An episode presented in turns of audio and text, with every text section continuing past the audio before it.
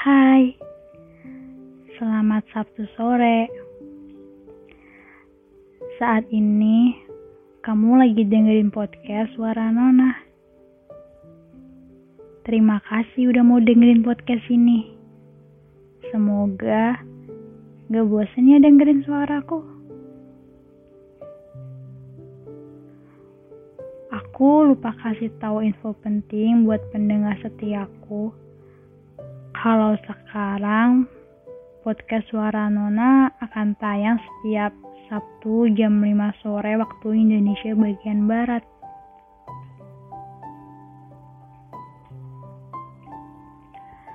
Februari sudah tiba. Semoga di bulan ini lebih baik dari bulan kemarin ya.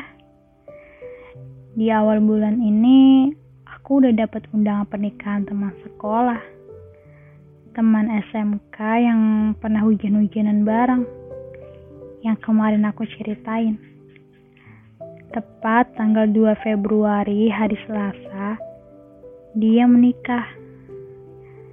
Aku ikut senang karena temanku satu persatu udah menikah. Tinggal aku yang belum menyusul mereka. Sedih? Hmm, enggak juga sih.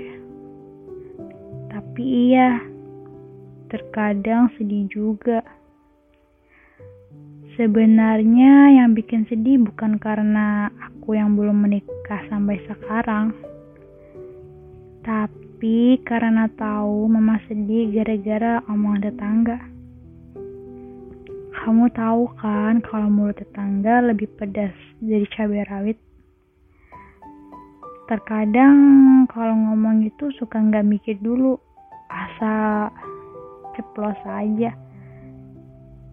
Bikin sakit hati. Aku pernah bilang ke mama jangan dengerin omongan tetangga kalau itu nyakitin. Dan awalnya mama memang gak masukin ke hati tapi mungkin karena keseringan lama-lama tumbuh juga ke dalam hati. Dan akhirnya jadi sakit hati. Sebagai orang tua pasti enggak rela dengar anaknya diomongin yang jelek-jelek sama tetangga. Kenapa sih? Kenapa harus sibuk ngomongin orang lain?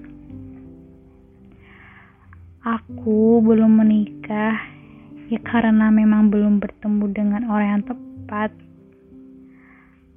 Aku juga ingin menikah seperti yang lain, seperti teman-temanku.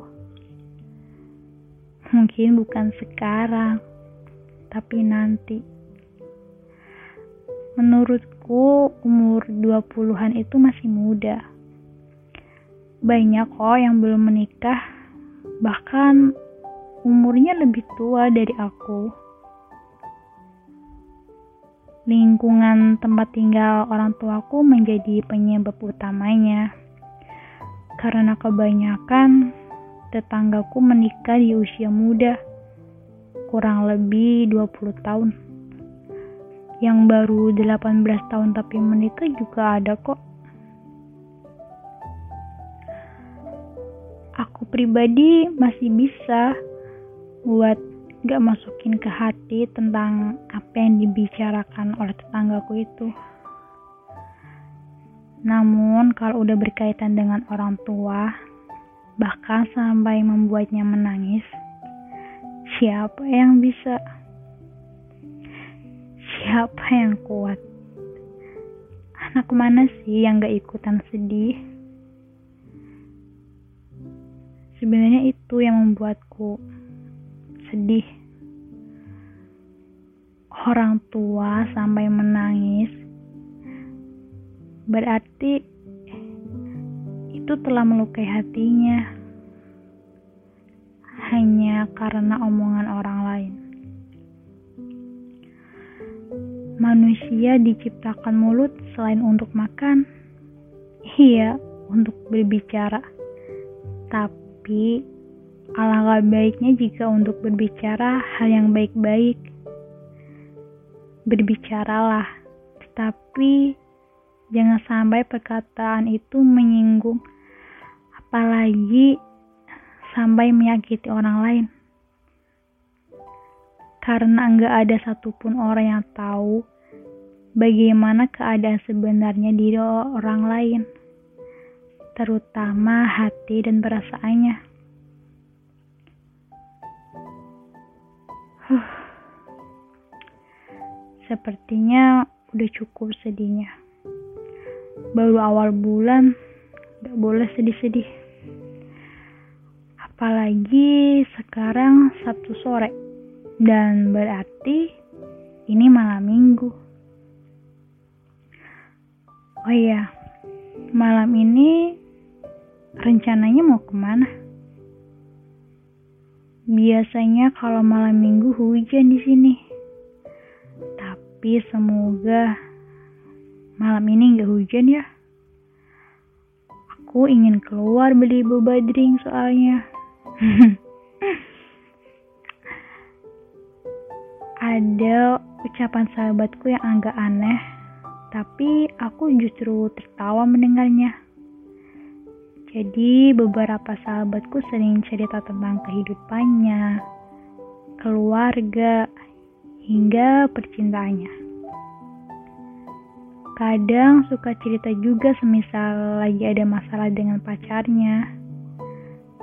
Sebagai sahabat, aku bantu dengan memberikan saran yang baik untuk menyelesaikan masalah mereka.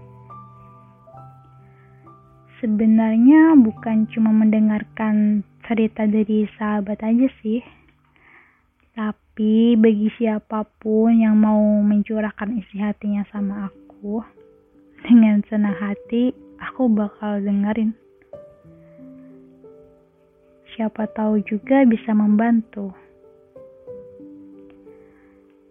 Suatu ketika saat aku memberi saran kepada sahabatku itu, dia malah bilang seperti ini. Kamu kalau ngasih saran bijak banget, tapi sendirinya malah jomblo. Ucapan itu terdengar seperti mengajak menurutku, tapi aku malah tertawa. Kalau dipikir lagi, memang ada benarnya sih. Suka menasihati hubungan orang lain, seakan-akan seperti ahlinya gitu. Namun pada kenyataannya, diri sendiri pernah gagal dalam sebuah hubungan dan ya berakhir putus. Hayo, siapa yang kayak gini? Jangan ketawa ya. Pasti kamu juga kan? Pernah ngalamin hal yang sama kayak aku. Terkadang kita butuh didengar orang lain ketika orang terdekat justru mengabaikan bahkan tidak peduli sama sekali. Kadang ada juga yang lebih nyaman cerita sama orang lain. Karena nyaman itu tentang sebuah rasa yang hanya bisa dirasakan oleh hati.